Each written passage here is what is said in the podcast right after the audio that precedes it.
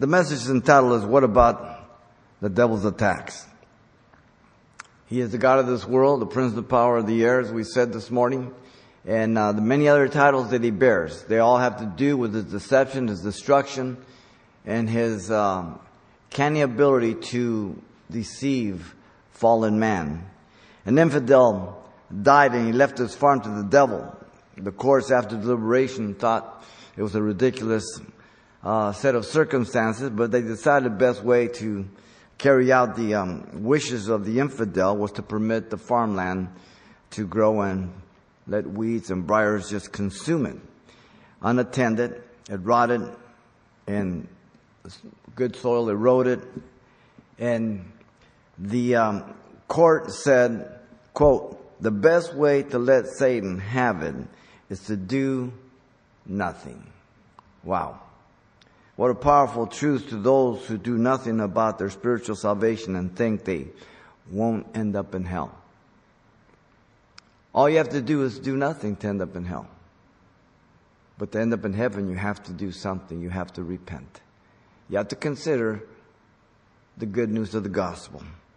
The Bible teaches men and women are either our children of God or children of the devil.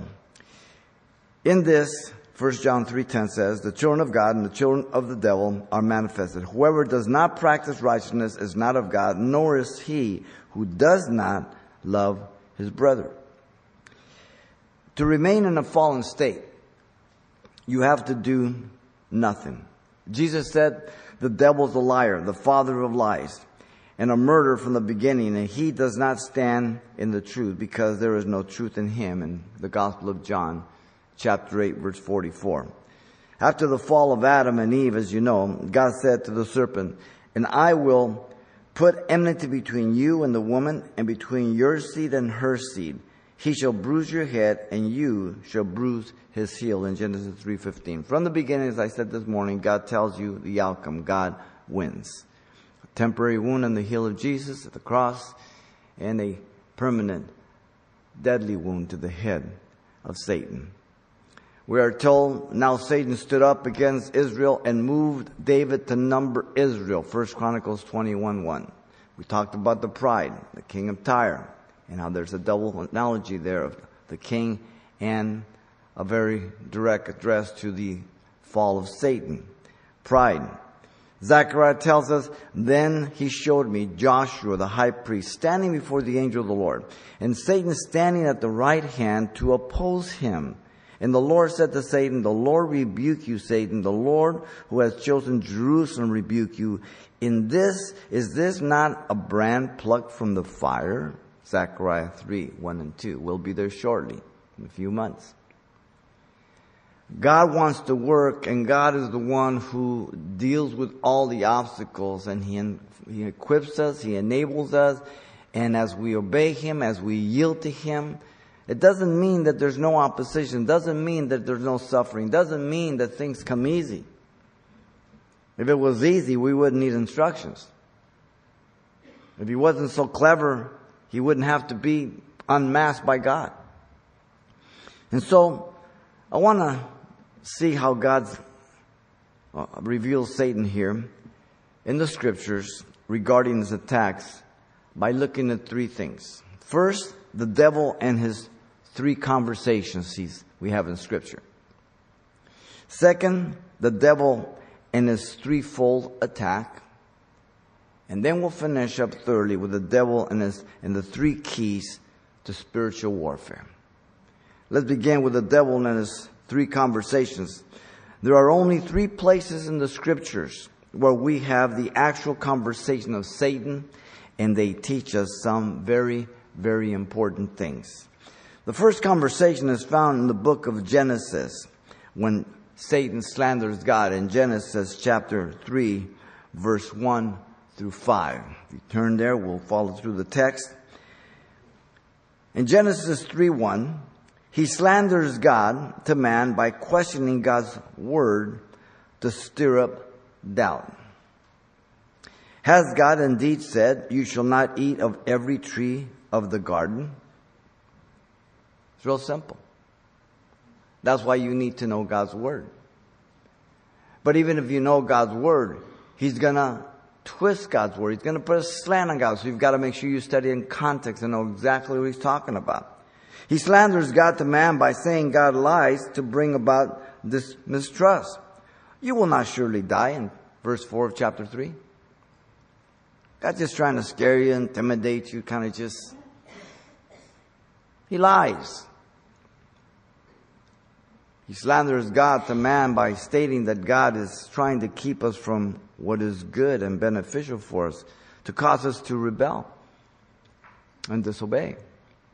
As parents, we understand this. You're trying to help your son, your daughter, you're directing, guiding them. They're going through a difficult time, their teens or wherever they may be, and, and they think that you're just trying to make their life miserable, but you've been around the block a couple of times on your faces, a couple of times on your back, so you know what you're talking about. So we understand this whole scenario. Genesis 3 5 says, For God knows that in the day you eat of it, your eyes will be open and you will be like God, knowing good and evil. So you're smarter than God. Our children tell us, I'm smarter than my mom and dad. They don't know what they're talking about. The parallel is canny, you can't miss it. Some believe that the rebellion in heaven by Lucifer took place between verse 1 and verse 2 of Genesis chapter 1, using two passages. They're wrong, but let me walk you through them. The first passage is Isaiah 45, 18. It says, For thus saith the Lord who created the heavens, who is God, who formed the earth and made it, who has established it, who did not create it in vain, who formed it to be inhabited. I am the Lord and there is no other. Isaiah 45, 18.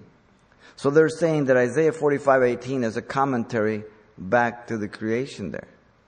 The other one is found in Jeremiah 4, 23 through 27, where it says, And I beheld the earth, and indeed it was without form and void, and the heavens, they had no light. By the way, form and, uh, without form and void, the same exact words as Genesis verse 2 there.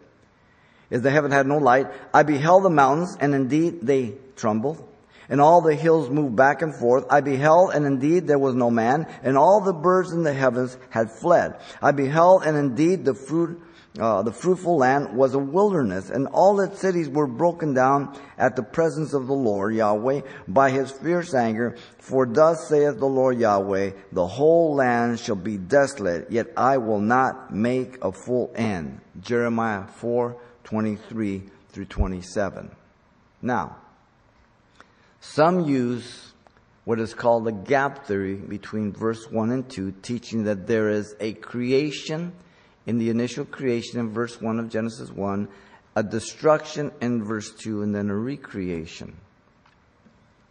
And they want to stick their dinosaurs in there, and they call it the gap theory. The only gap is between their teeth. Um, because, first of all, the creation account in Genesis chapter 1 is the condition prior to the chronological process of God's creation. There is nothing in the text to reveal a destruction, yet some would translate the word was became. It doesn't go. That's number one. Inductive Bible study, you make observations. You only take what's out there. If you go into your kitchen drawer and there's only forks, you don't pull a fork out and say it's a spoon. Okay? It's real simple. Second, Jeremiah chapter 4 verse 23 through 27 is prophesying about Israel's future judgment and devastation. Context, context, context. Third, though prophecies do have a twofold fulfillment at times, as we've seen often, they do so in a short term and long term look going forward. Never does prophecy look backward. Duh. Alright? So it's very important. And yet people get PhDs for this type of nonsense. It's amazing. I think they got it out of a Cracker Jack box. Do they still sell those things? We used to get a price. Now, Jeremiah speaking about the events of the day of the Lord in uh, and, and, and, um, that it burns up with fire. Peter confirms this in 2 Peter 3.10. All will melt with fervent heat. What manner of people are we to be? Now that doesn't take place till after the thousand year reign. So Jeremiah's looking forward to the destruction in the future. Never does the text in prophecy look backward. That's not prophecy. And the context is very important. Fourthly, the most authoritative. The Bible teacher that, that, that teaches that death did not exist because the Bible is a full authority. And in Romans chapter 5, verse 12, it says, And death entered in by one man, and death through sin. So death passed to all men. Romans 5:12 is the nail that puts a coffin in this theory of the gap theory. Romans 5:12 says, "No one nothing ever died before Adam. Death did not exist prior to Adam." The New Testament is a greater commentary over the Old Testament. The new is concealed in the old, and the old is revealed by the new. The new is always a commentary on the old. Real simple. Okay? Simple principles so you don't get into this, oh wow, that's heavy. Boy, that is neat. And people get carried away with this bubblegum theology. And um, people just toss scriptures around and stack them, and they don't look at the context and whether it's prophecy, whether it's this, whether it's that, and they put it all together. Now, so the first division there in Genesis, the conversation in Genesis, okay? I bring that gap theory because it's important, because God says nothing at all about it there, and that's important. Now, the second conversation is found in the book of Job, where Satan slanders man to God. In the first one, he slanders God to man. Now it's just the reverse. In Job chapter 1 and 2, uh, chapter 1 verse 9 through 12, um, he slanders Job before God saying that he was faithful only because God had protected him with a hedge around him and his household prospered. So Satan answered God and said in verse 9, Does Job fear God for nothing? Verse 10, Have you not made a hedge around him, around his household, and around all that he has on every side? You have blessed the work of his hand, and his possessions have increased in the land. This is the philosophy of Satan before the throne of God. These guys are just hired. They serve you because you bless them. Take everything from them. Let's see what they do. Wow. Kind of a tough question, isn't it? Verse 11 says, But now stretch out your hand and touch all that he has, and he will surely curse you to your face. This is Satan telling God. Verse 12, the Lord said to Satan, Behold, all that he has is in your power. Only do not lay a hand on his person. So Satan went out from the presence of the Lord. Verse 12. As we said this morning, he needed permission. God is the one who set the boundaries. By the way, the one who solicited the testing was God to Satan, not the reverse. Very important.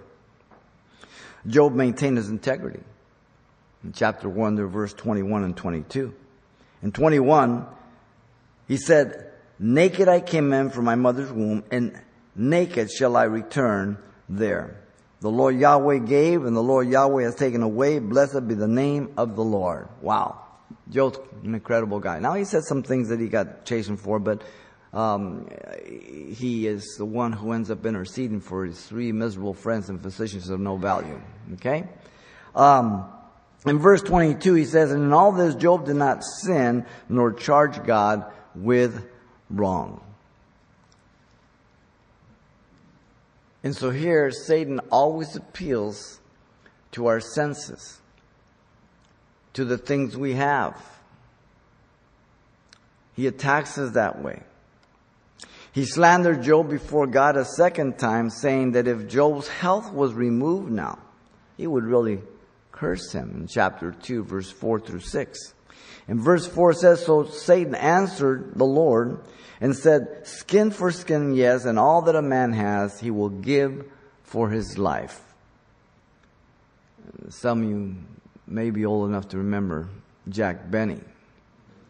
One of his lines, guy comes up to him and he says, Your money or your life?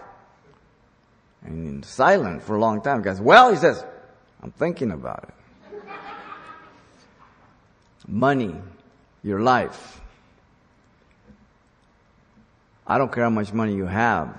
When someone says they're going to kill you, your money's not going to do any, any good. You'll give them anything. You may hate it after he lets you go, but, but your life is worth a lot more to you. Verse 5 it says, But stretch out your hand now and touch his bone and his flesh, and he will surely curse you to your face. Listen to God's response. And the Lord Yahweh said to Satan, Behold, he is in your hand, but spare his life. Once again, Job maintained his integrity in chapter 2, verse 7 through 8. Listen to him. So Satan went out from the presence of the Lord Yahweh and struck Job with painful boils from the sole of his foot to the crown of his head, verse 7 says. Verse 8, and he took for himself a potsherd, piece of pottery, with which he scraped himself while he sat in the midst of ashes, all humiliated and just broken.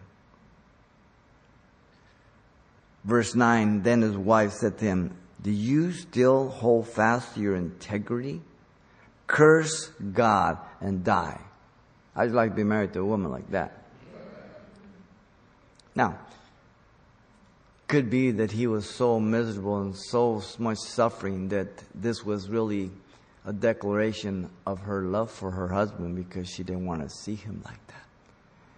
And when we're seeing our loved ones in pain and suffering, we say some dumb things.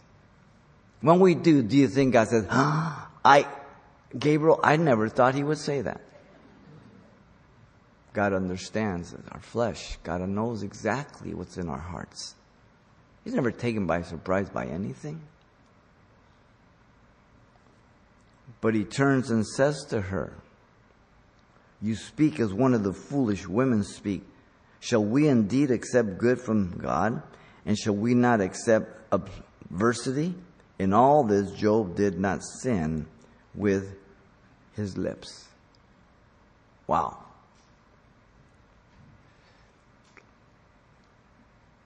This is the second way that Satan attacks. He slanders us before God. First, he slanders God against us, then us against him.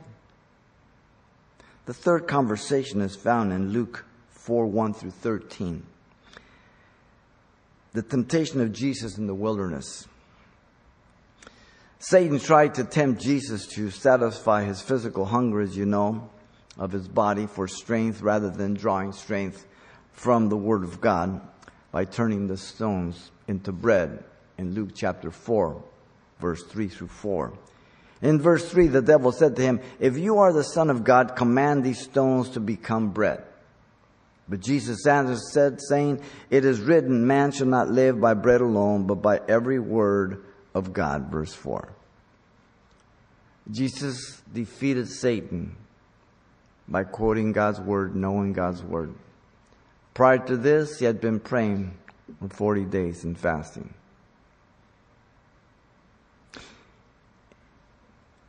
In verse 5 through 8 of chapter 4 of Luke, Satan tries to tempt Jesus to worship him by appealing to his intellectual and emotional being and his own will, rather than obedience to the word of God by offering the kingdoms of the world to him. Verse 5 says, Then the devil, taking him up to a high mountain, showed him all the kingdoms of the world in a moment of time. And the devil said to him verse 6 All this authority I will give to you, and their glory, for this has been delivered to me, and I give it to whomever I wish. Therefore, if you will worship before me, all will be yours. Verse 7. Satan always wants to offer you a shortcut to obedience. Always a compromise. Jesus answered and said to him in verse 8, Get behind me, Satan, for it is written, You shall worship the Lord Yahweh your God, and him only shall you worship. Once again, Jesus rejects it, knowing the Word of God and being the Word of God, and being full of the Spirit of God. In Luke 4 9 through 12, Satan tried to tempt Jesus, to tempt God in what he clearly knew was wrong and presumptuousness, appealing to his spirit, desiring Jesus to cast himself from the temple. In verse 9, then he brought him to Jerusalem and he set him on the pinnacle of the temple and said to him, If you are the Son of God, literally it says, since you're the Son of God. It's not doubting, it's affirming he is. That's the word if. Since you are the Son of God, throw yourself down from here. For it is written, He shall give His angels charge over you to keep you, and in their hands they shall bear you up, lest you dash your foot against a stone. Verse 10 and 11. He's quoting it out of context. Satan is good at that. He knows scripture better than you. Out of context. And many people in the church, in great parts of the church today, with kingdom theology and positive confession and the new emergent church, things completely out of context. A text out of context is nothing but a pretext to say what you wanted to say. It's a violation and a distortion of the revelation of God. God said, You shall not add or take away from my word, or it will be added to you or taken away from the book of life. You're going to mess with anything. Don't mess with one thing. Do not mess with God's word. Leave it alone. In verse 12, Jesus answered and said to him, It has been said, You shall not tempt the Lord Yahweh, your God. Here you have the three ways through these three conversations that Satan attacks us. Always. These are the very words of Satan. Nowhere else we have words of Satan to quote them. They're very important to us. And as we study them, we learn his methods and the things that he does to attack us. Absalom, you remember, could not resist the temptation of Satan. So he stole the hearts of the people by his words. Remember when David brought him back to the kingdom? And you go to the gate where all the judgments were made, and says, Oh, if I were king, I would just settle every, everybody's, you know, complaints and difficulties. And he would go and grab them and kiss them and give them a kiss. He stole the hearts of the people. Wow. The devil in his three conversations teach us one simple lesson. Do not talk to the devil. You'll know by what he tells you. It's always unbiblical. It's always half truths. It's always contorted and distorted. Second, the devil in his threefold attack. The devil will tempt every man and woman in three basic areas. This is found in 1 John 2:16. The lust of the flesh is from within, that sinful nature that attempts to pervert and to distort my physical drives of my body. The lust of the flesh. It's all around us. There is nothing wrong with our physical bodies in and of themselves. The sin comes through our sin nature and through the process of desires to obtain and the process what is not one's own wife or husband before or after marriage, the lust of the flesh. It's ever present. Our whole world revolves around it. Our whole world just flaunts it. Our whole world now has come to a place where they don't see anything wrong with any of this. It's just part of the next evolutionary stage because man is evolving.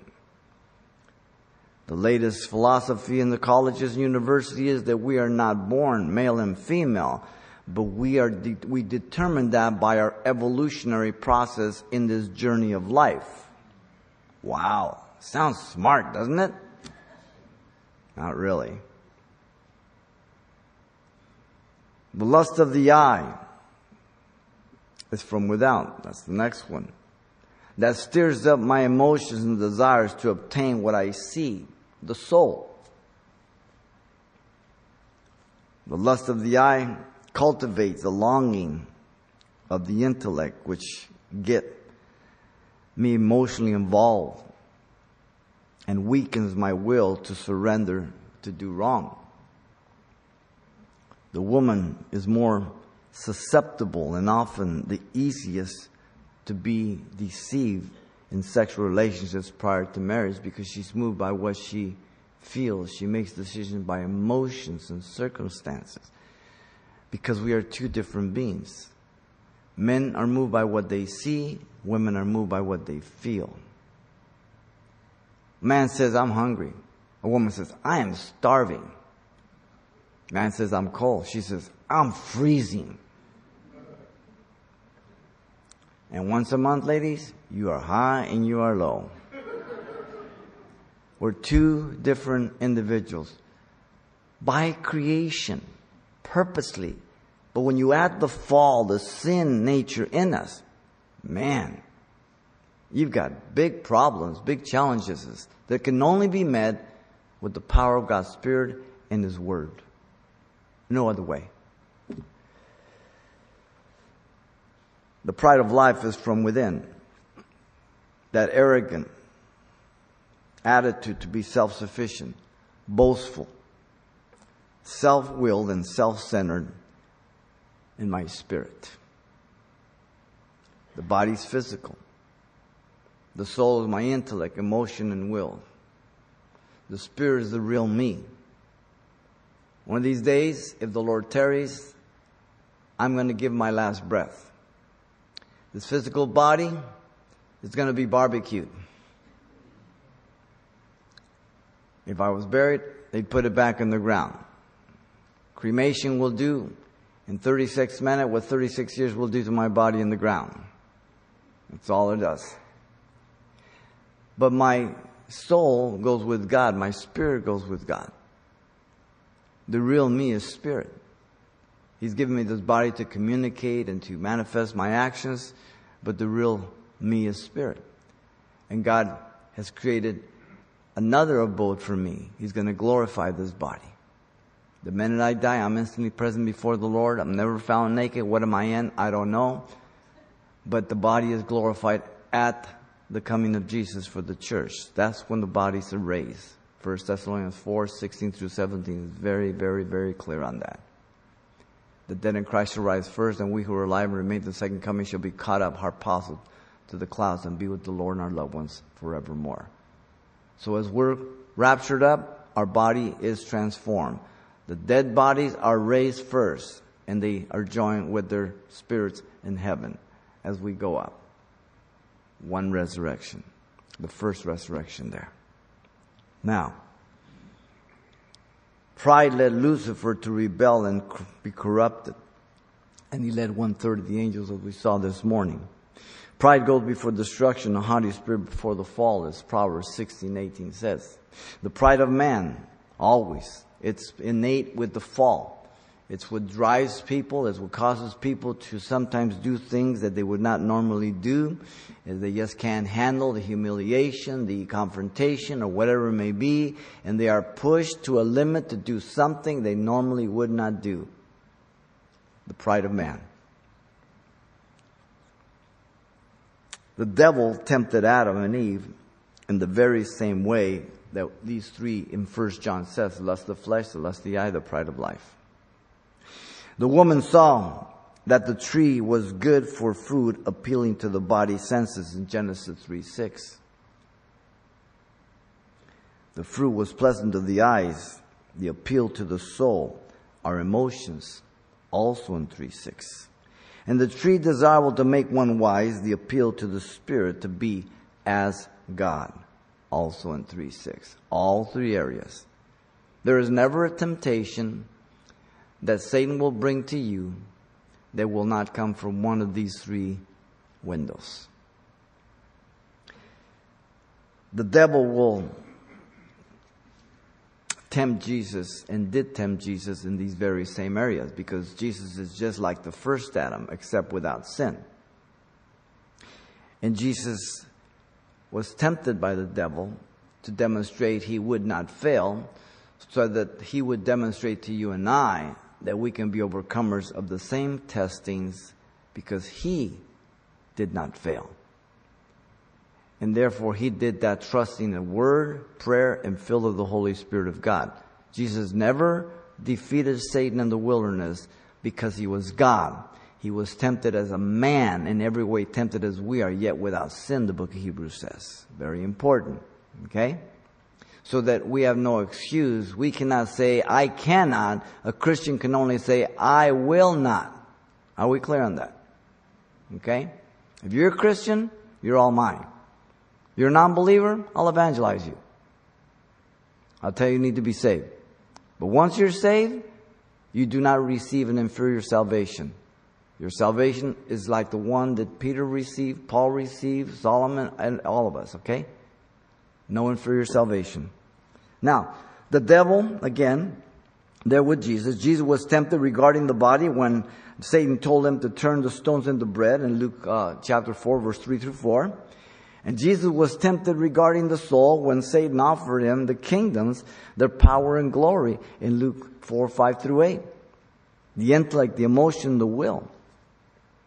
Jesus was tempted regarding the spirit when Satan solicited him to cast himself off the pinnacle of the temple to tempt the Lord in Luke 4, 9 through 12. All three same areas. Jesus was tempted in every area, every level of temptation that man will ever be tempted. Once again, I said without sin. Hebrews 4 15. So that means that Jesus knows what you go through when you are tested in your finances.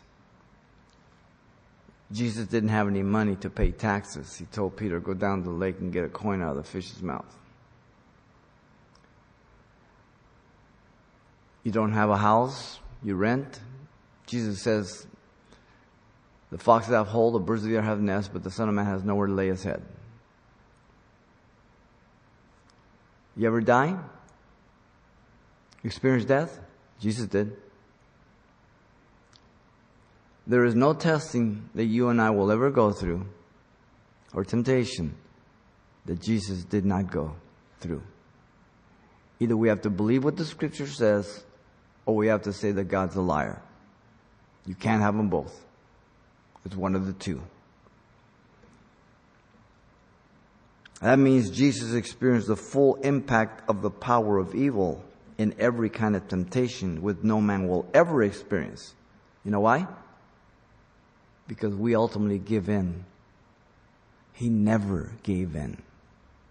You and I will never experience the full force of evil against us because sooner or later we give in. For you to experience the full force against you, you must resist it to the end. He never gave in to anything. Wow. Not only did Jesus resist in these three areas, but Luke tells us that he was being tempted for 40 days. Then the three major ones came in Luke 4 2. Adam and Eve had only one temptation in Genesis 3. Mark says Jesus was with the wild beast in Mark 1:13. Adam and Eve were in the garden with tame animals. Matthew and Mark tell us that Jesus fasted for 40 days and 40 nights in Matthew 4:2 and in Luke 4:2. Adam and Eve did not. Satan departed for a season till a better opportunity, Luke 4:13 says. And that was the case with Adam and Eve thereafter because they chose to sin. You remember David in his ongoing willful disobedience to all the checkpoints that God gave him with Bathsheba. He moved step by step to finally commit adultery, which led to murder. Presenting himself as this glorious king, benevolent, compassionate, caring for his people. Wow. I'm sure that David didn't even consider what would happen that day as he stepped out on his balcony. Being the king, his house is high, the highest. He's looking down. If you've been with us to Jerusalem, right there in the old city of David, Ophel, we're looking down. We go through the water tunnels there. You're looking down. It's, if you're, you guys are looking this way, so if you're looking at the temple, Ophel would be on your left hand side at the bottom. And then as the kingdom of David passed over to Solomon, they, they moved the city upward and then the temple was built on the top. But David's city was down here at the bottom. Okay, right by the, uh, by the Kidron Valley and that. And so David is looking out and he sees this woman and that wouldn't be, um, um, an, an awkward thing because it would happen as he's on top. But that was the first check. Should have walked in and gone and played hopscotch or something. But he didn't. And he kept thinking. Then he started plotting. Then he started rationalizing. Then he asked questions to his man. Who is it? And it was the grandfather of Bathsheba says, she is the wife of Uriah. He ignored that check. No one ever falls without being checked by God many, many, many times. But once we cross a certain line, you don't hear no bells, you don't hear no whistles, you just hear you. Gotta have a woman, gotta have a woman. Or whatever it is that you're after. David ignored all those checks. The devil in his threefold attack teaches us one more simple lesson. Don't be ignorant to the three areas of attack. Lust of the flesh, lust of the eye, pride of life. Third, we have the devil and the three keys to spiritual warfare. Ephesians 6:12. The war is intense hand-to-hand combat. Listen to it. For we do not wrestle against flesh and blood, but against principalities, against powers, against the rulers of darkness of this age, against spiritual hosts of wickedness in the heavenly places, the lower atmosphere of our stratosphere here. Angels, I said this morning, are here, and they're here tonight. Good angels, bad angels. There's warfare going on. If you don't know Jesus Christ, angels are here to hinder you from believing the gospel, believing what you're hearing try to distort, minimize the importance of your decision for eternity based on Jesus Christ, what He did for you. Spiritual warfare is not against flesh and blood, though Satan will use flesh and blood to attack us spiritually. The word wrestle means wrestling, a contest between two in which each endeavors to throw the other to the ground and to decide the victory, you have to hold a man down, the opponent, and hold him by the neck. In Greek wrestling, the loser had his eyes gouged out. What does Satan do? He blinds you, lest the light of the gospel come upon you. But sin blinds us also and brings destruction. Paul put it this way whose mind the God of this age, Satan, has blinded, who uh, do not believe, lest the light of the glorious gospel of Christ, who is the image of God, should shine on them. 2 Corinthians 4 4. Six times the word against appears in Ephesians 6 11 through 12. Against. It's constant opposition. Paul fought the good fight of faith. He kept the faith, he says in 2 Timothy 4 7. He exited triumphantly. I finished my course. my race. These forces vary in rank and authority, the subdivisions in both good and bad angels here in Ephesians chapter 1 verse 20 to 21 and the evil ones in chapter 6 verse 12. Principalities, which means first ones, preeminent ones, leaders. Um, powers means authorities and spirit demons of Satan in the lower atmosphere that make up his kingdom. And rulers of darkness refers to the world rulers of darkness. And wicked spirits to the spirit force of perniciousness we might look at these as privates, corporals, lance corporals, sergeants, staff sergeants, sergeant majors, etc. Different ranks. One third of the angels in heaven fell with him. The warfare in Ephesians has a strategy. In Ephesians 6:11, he says, Put on the whole armor of God that you may be able to stand against the wiles of the devil. This is the second principle, it's important. The strategy. To defeat the believer in spiritual warfare is always his purpose. Always. We need to be strong in the power of his might, the might of Jesus Christ, not our own. Again, let him who thinks he stand take heed lest he fall. We need to put on the whole armor of God. And as I've said all, often, husbands and wives get back to back. There's no armor in the back. So you're surrounded. And the first ones you have to protect yourself from, mom and dad, is your children. Because they will try to divide you. Family members will try to divide you. You get back to back so that everybody knows that you are one and you will not be divided.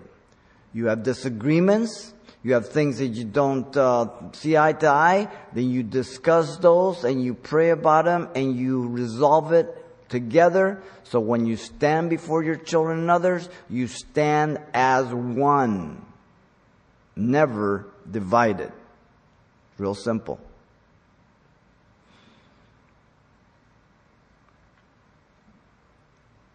So to defeat the believer in spiritual warfare, but also to deceive the believer. That's his goal. Satan has wiles, which means cunning arts, deceit, craft, and treachery. The word comes from the verb to follow up or investigate by method and settle plans to cause us to fall rather than to stand. He says stand and then everything end up standing.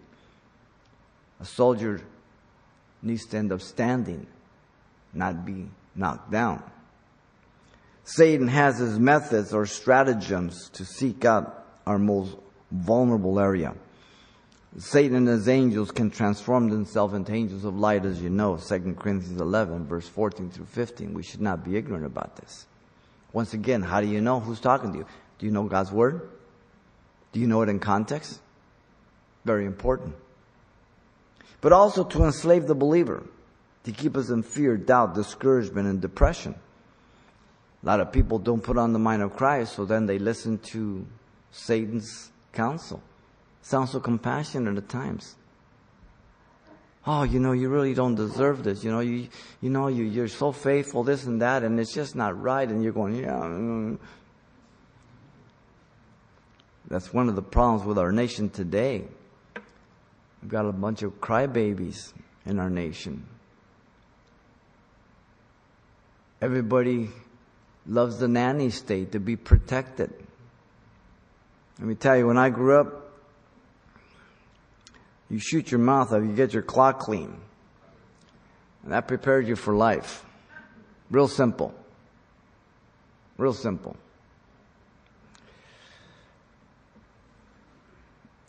He has these methods and stratagems to seek out our most vulnerable area, ladies and gentlemen. He wants to enslave you, to keep you angry, resentful, bitter, not forgiving, whatever. Thinking on the past. We're not to be ignorant of devices in order that he not take an advantage of us, Paul says in 2 Corinthians 2.11. Six times the word against I repeat, appears in Ephesians in view of the constant opposition in Ephesians 6, 11, and 12. Against, against, against, against, against. He comes as an angel of light, not as a hideous creature from hell with horns. He doesn't come with red PJs.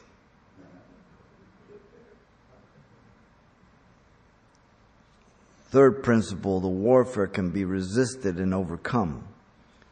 Once again, Jesus resisted and overcame Satan in the wilderness, applying the same advice James gives to us in James 4 7.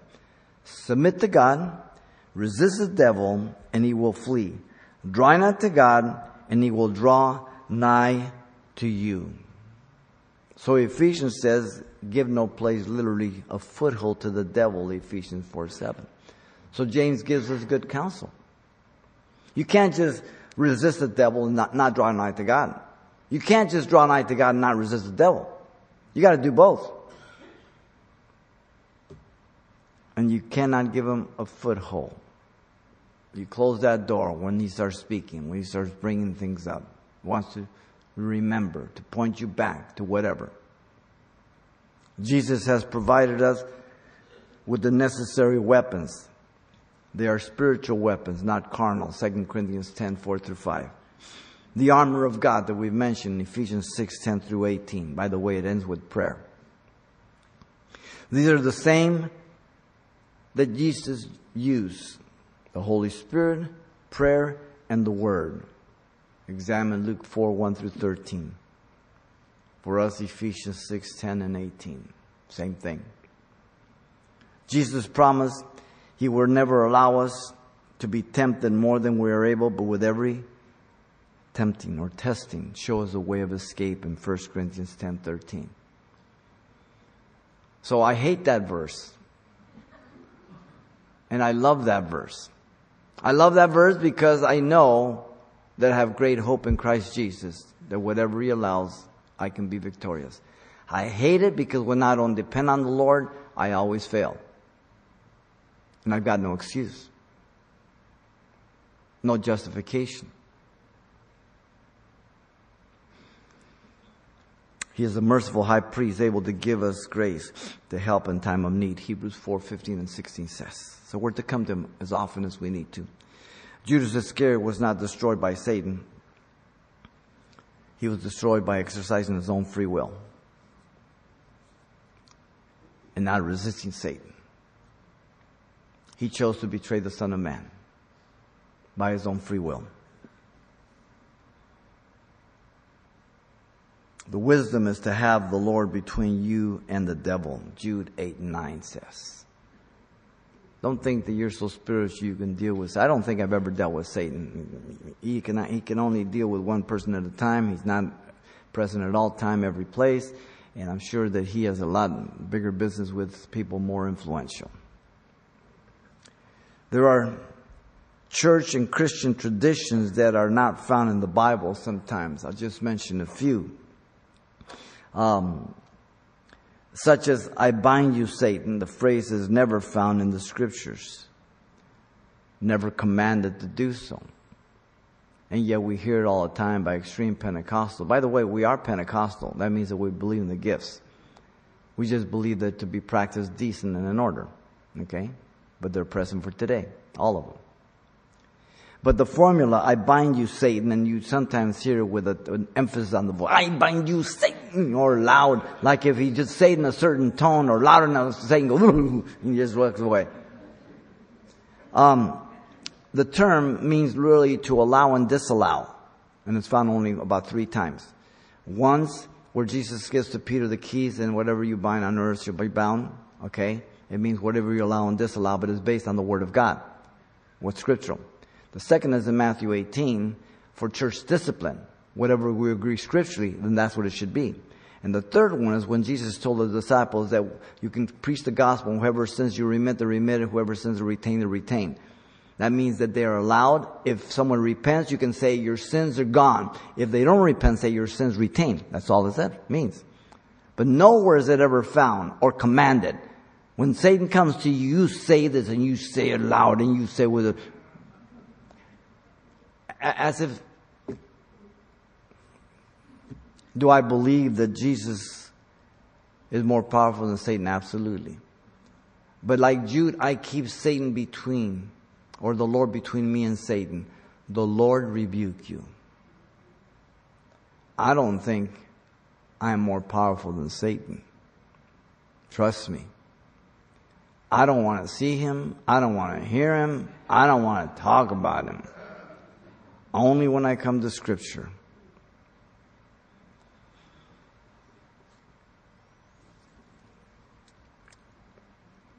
There are other formulas and pleadings that go by, like the blood of Jesus, whenever something happens.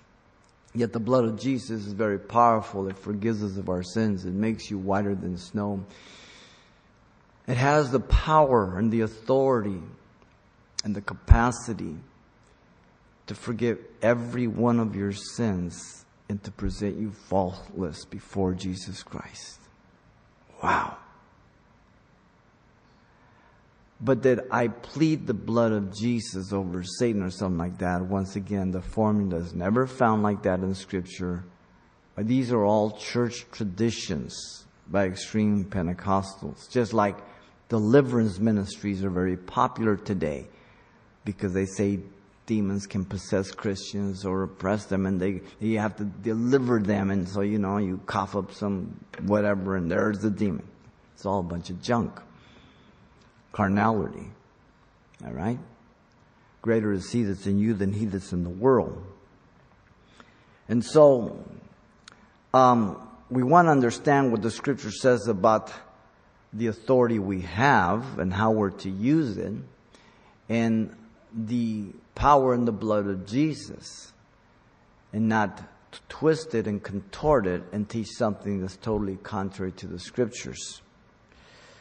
The war is spiritual and there is an ongoing battle in the angelic world that goes on constantly. Angels are ministering spirits to the heirs of salvation, Hebrews 1.14 says. Angels are used by God to do many things to protect man, to aid man. We see that in Daniel 5 and many times in the Old Testament as well as in the book of Acts. Angels are used for judgment. In Genesis 19, the angels went down to Sodom and Gomorrah. There are two worlds existing side by side in the very midst of us. God and his angels, Satan and his angels, the spirit world and man's the physical world that we live in. They're both together. The spiritual world is very conscious of us and sees us while we Physical man is often so ignorant about the spiritual world and certainly unable to see the angelic beings unless God would open our eyes like he did to the servant of Elisha.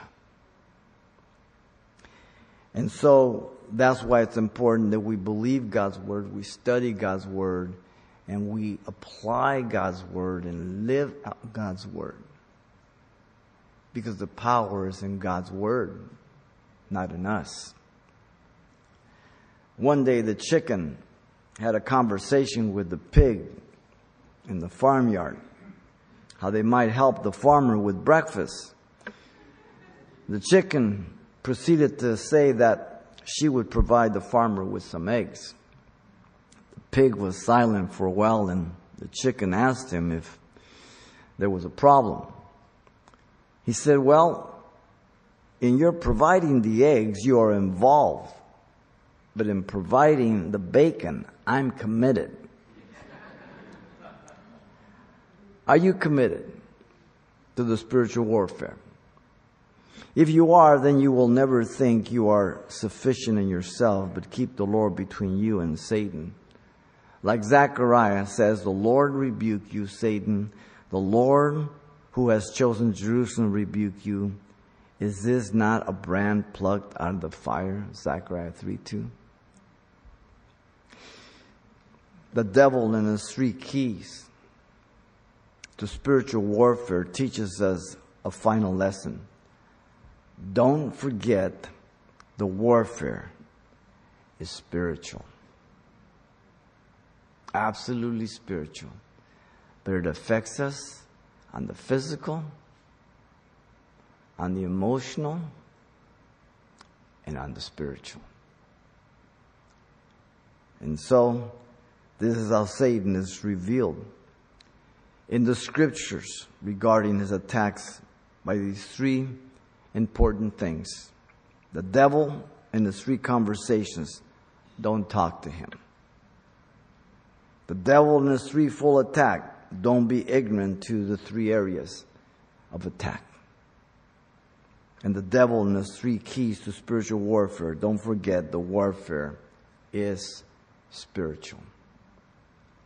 Put the armor, be filled with the power of his might. Husbands and wives, get back to back. Singles, God has your back. And do good warfare. It's a winnable, winnable warfare. Father, thank you for your grace and your goodness. We love you. We thank you for tonight. We pray you continue to just deal with our hearts. And Lord, we're so thankful for your word. We're so thankful for your spirit that makes it understandable, Lord, and more than that, very significant to our lives, knowing that we do not wrestle against flesh and blood, Lord. As you're praying, if, if you're here tonight and you don't know Jesus Christ as your Lord and Savior, God has brought you here to be saved, to repent of your sins. Maybe you're over the internet. The same goes for you. Satan would love you to remain lost. Satan would love you to charge God or to believe there is no God or to believe that God doesn't love you. Yet the Bible says He loves you. He loves you so much that He died for you. He became sin for you. And if you believe that, then you can call in His name and be saved. It's called a prayer of repentance. So if you're here, on the floor, the balcony, or over the internet. This is your prayer to Him if you want to be born again, your prayer of repentance. Father, I come to you in Jesus' name. I ask you to forgive me, Lord, for all my sins. Give me a brand new heart. Baptize me with your Spirit. I accept you as my Savior and Lord. In Jesus' name. Amen.